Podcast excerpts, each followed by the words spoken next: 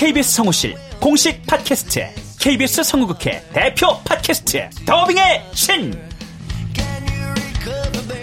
우리 할아버지께서 늘 이렇게 말씀하셨지.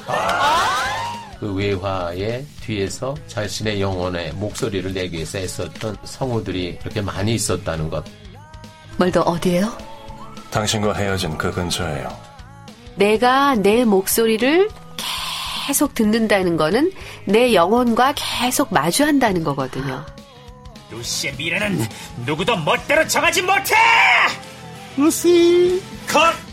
그들보다 경쟁력 있는 샘플을 돌리고 좀 더 멋진 연기를 하기 위해 또 샘플을 돌리고 또 일을 좀 더 더하기 위해 샘플을 돌리고 최강의 더빙의 신들이 모였다. 그들이 말하는 더빙의 모든 것. 더빙 스타 소환 프로젝트. 더빙의 신. 팟빵 앤 아이튠즈 정치 가능.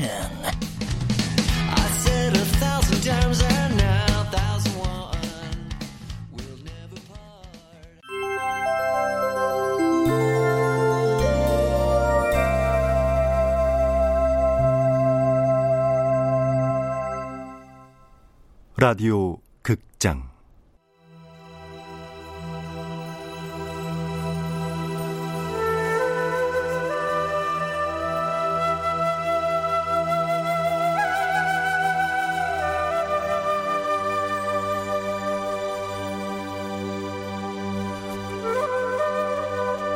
붉은 꽃 나혜석.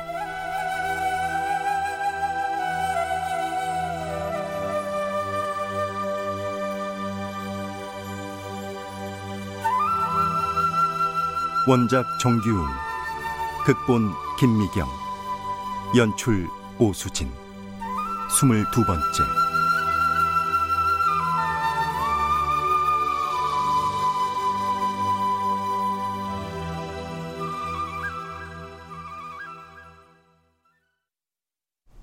아프단 핑계로 혜석에게 남자로 다가오려는 완규를 혜석은 받아들일 수가 없었다.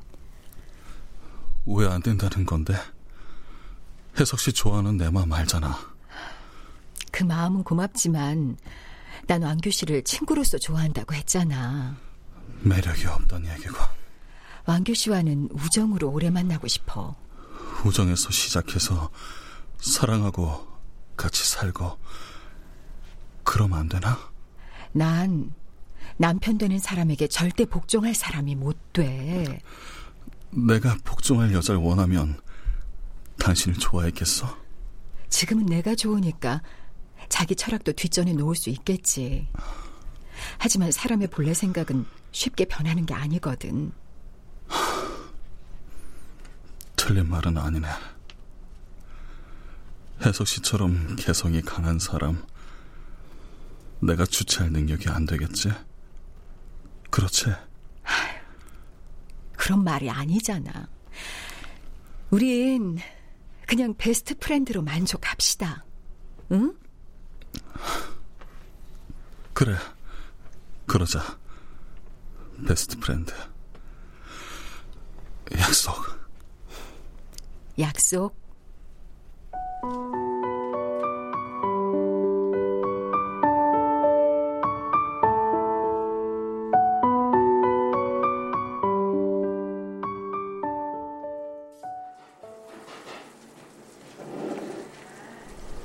혜석 씨를 사랑했었군요. 사랑이라 하기엔 너무 익지 않은 풋것이었죠.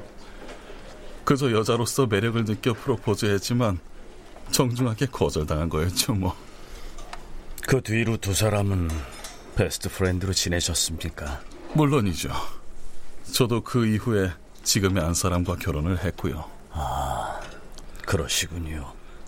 혜숙 씨가 제 결혼식에도 왔었고 첫 아들 낳았을 때 축하 선물도 사주고 친구로 지냈어요.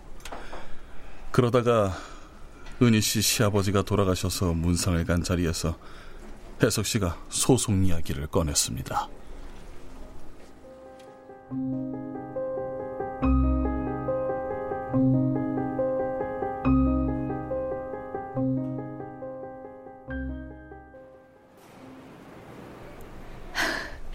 왕규 씨, 반가워. 오랜만이네. 이런 데 오니 만나네. 먼 길인데도 문상 왔잖아. 해석 씨 보려고.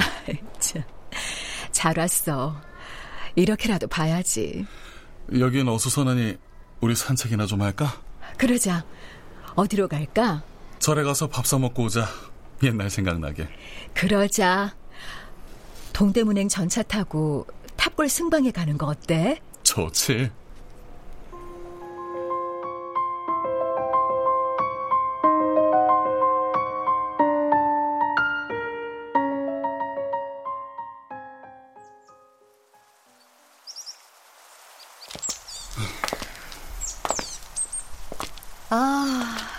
가슴이 탁 트인다. 기억나? 여기에서 나 처음에 프로포즈 했던 거? 아유, 기억나지. 이성 간에도 영원한 우정이 있다는 걸 확인한 날. 끔찍한 날이었지. 어, 그런데 왕규 씨, 나 부탁이 하나 있는데 뭔데? 내 사건 하나만 맡아줘. 무슨 사건? 최린에게 분풀이를 하고 싶어. 그걸 이제야 하겠다고? 늦어도 한참 늦었지. 그냥 넘어가려고 했어. 근데 생각하면 생각할수록 편지를 남편에게 들어가게 한 것도 그렇고 도쿄에서 한번 우연히 만났었는데 아예 모르는 사람처럼 나를 무시하더라고. 그렇게 야속하게 군이 반항심이 생기더라고. 그 인간은 당신과의 일을 그저 여자 한 번 데리고 논 거라 생각하는 사람이야. 해줄 거야? 물론 친구의 일이라면 어떤 것이든지. 아리가또. 정말 100% 인정하노라. 고마워 진짜.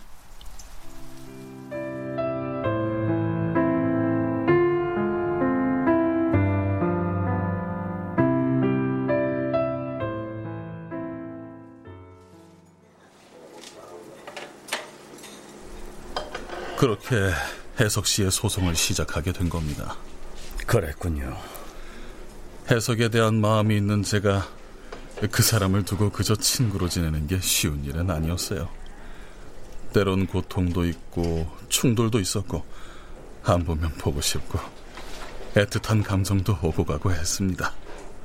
하지만 해석은 단호하더군요. 해석 씨도 변호사님을 좋아했던 것 같은데 왜 그랬을까요? 나중에 해석 씨가 어느 잡지에 기고한 글에서 그 답을 찾았죠. 어떤 사랑하는 한 남자에게 신의를 못 받는 것은 모든 남자에게 신뢰를 잃은 것과 같다. 난 이제 신이 있게 옛 친구를 지켜가며 새로운 생활을 살고 싶다. 새 것은 옛 껍질을 벗으며 바라한다. 남자를 더 이상 성적인 상대가 아닌 우정의 상대로 대하면서 내 삶도 새로워지고 싶다. 남자니 여자니 하는 것보다 인간과 인간의 만남을 원했군요. 당신에게. 그렇게 믿고 싶어요. 안 그럼 속상하잖아요. 제인 거니까. 그래서 소송에는 성공을 하셨습니까? 글쎄요. 성공이라면 성공인 셈이죠. 얼마간의 돈은 챙겼으니까요. 하지만 해석이 원하던 만큼 분풀이는 못했습니다. 자기 체면이 위태로워질까봐 최린이 고소를 취하하는 조건으로 위자료를 보내왔거든요.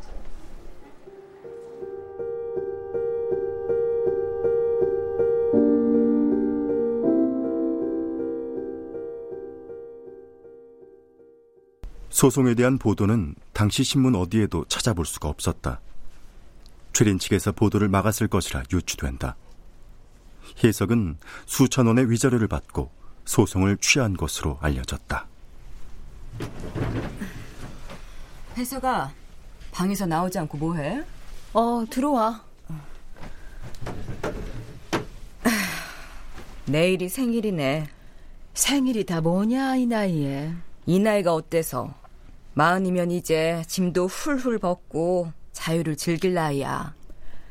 나 갈 거야. 어딜? 파리로 다시 갈래. 공부하러. 다 늙어서 공부가 다 뭐니? 젊어서 노는 거고 늙어서는 공부하는 거야. 하긴 나이 든 대가들의 작품이 더 값져 보이긴 하더라. 그래도 꿈쩍거리기 귀찮지 않니? 아니.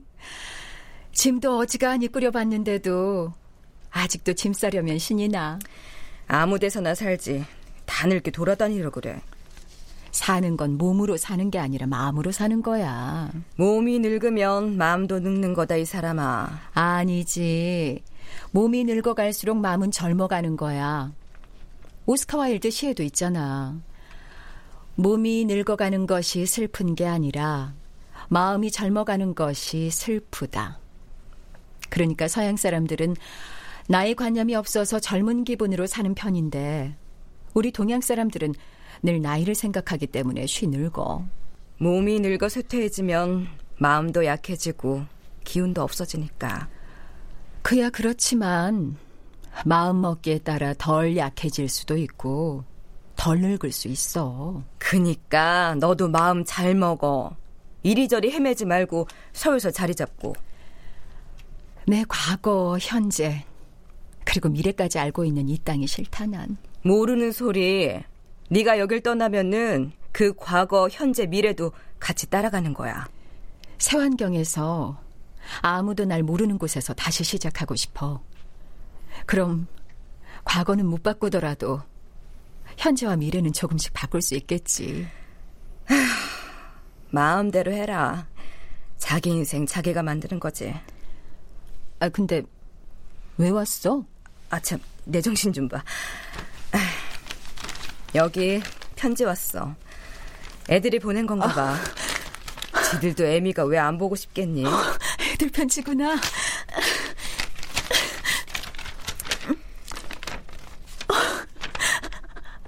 나 보고 싶대, 은희야. 천천히 읽어. 난 나가 있을게. 아, 그래, 고맙다.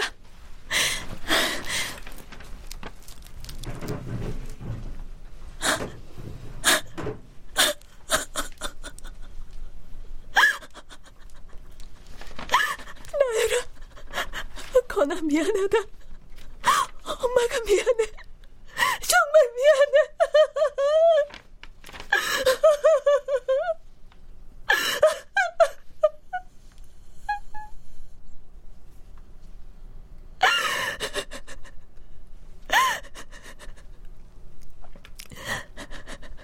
얘들아,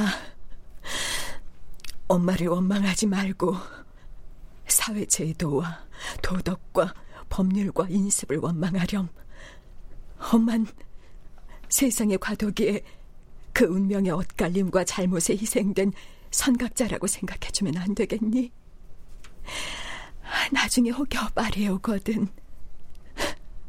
이 엄마의 묘를 찾아 꽃 한 송이 꽂아줘. 엄마가 바라는 건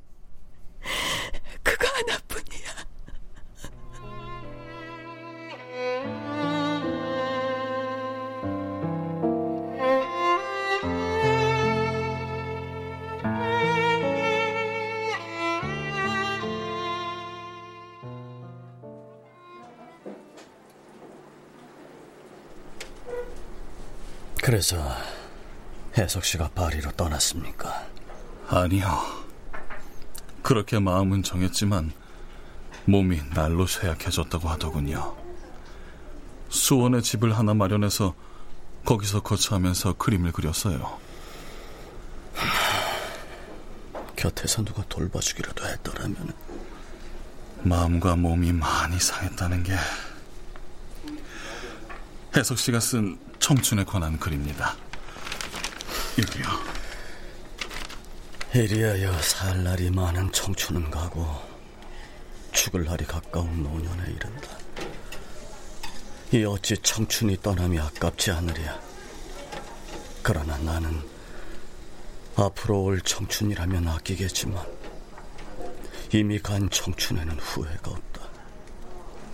참으로 나의 청춘은 들떴었고 얕았었고 얇았었고 짧았구나. 서글프죠. 그렇군요. 아이들도 많이 보고 싶었을 텐데 아이들을 만나진 못했지만 편지로나마 소통을 했던 모양입니다. 시어머니가 돌아가셨을 때 동네까지 갔었던 모양이에요. 문전박대를 당했지만 말입니다. 아니 그게 무슨 시어머니가 작고하기 직전에 어떤 어린 것들이든 제 어미만한 게 없으니 당신 돌아가시고 나면 아이들을 해석 씨에게 보내라고 유언을 했다고 하더군요. 손자들의 생모인 해석 씨를 마음속에선 불쌍히 여기고 있었나 봐요.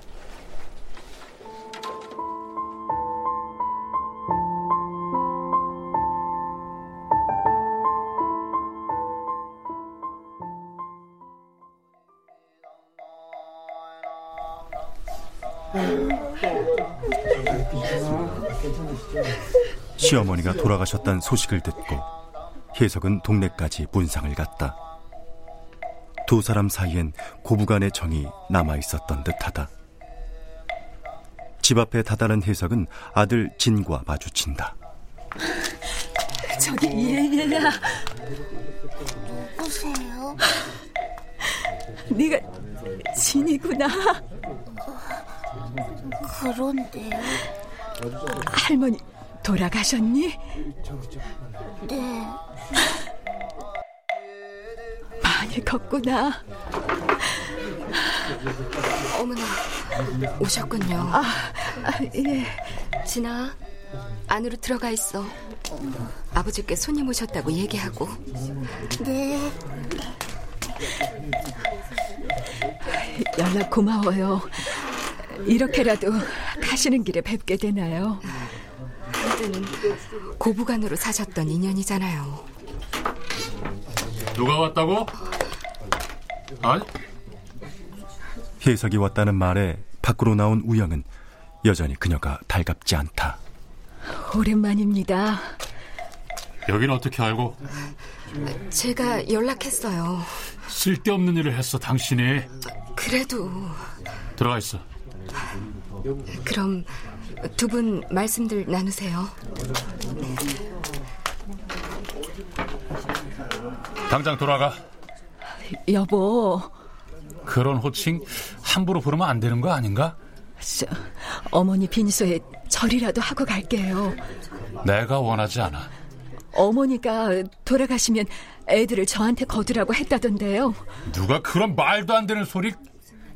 내가 애들 당신한테 보낼 것 같아? 아, 야속하네. 어머니를 모시고 10년 넘게 살던 나예요. 마지막 가는 길에 인사도 안 된다는 거예요? 누가 왔다고? 아니, 자네. 아, 누에도 나오실 거 없어요. 이 사람 갈 겁니다. 어서 가. 이 집 근처 아이들아 내 눈앞에 한 번만 더 어신거리면 경찰에 부를 테니까. 얘는 무슨 말을 그렇게까지 하니? 아, 저 들어갑니다. 아, 누님이 알아서 보내세요. 절대 안으로 들으시면 안 됩니다. 예? 제가 못 봐요. 아시겠어요?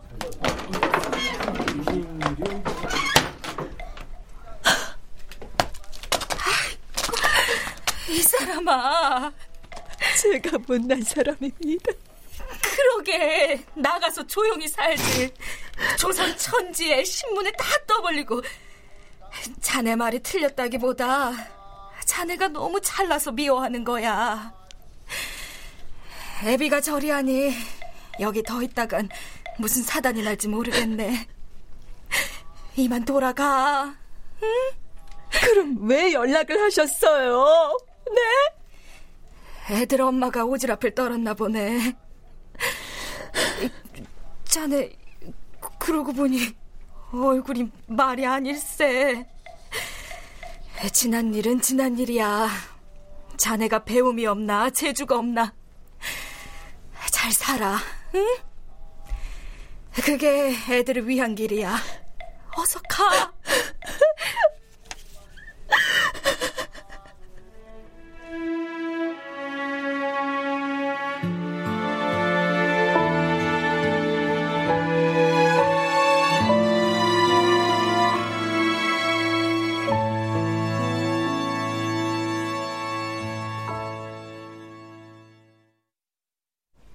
출연 나혜석 임미진 사토 정운석 우영 고재균 소한규 구지원 은희 김성화, 신우이 이현애, 우영처 최정윤, 진 허예은, 해설 윤호, 음악 박복규, 효과 안익수 노동걸 윤미원, 기술 이진세 김효창.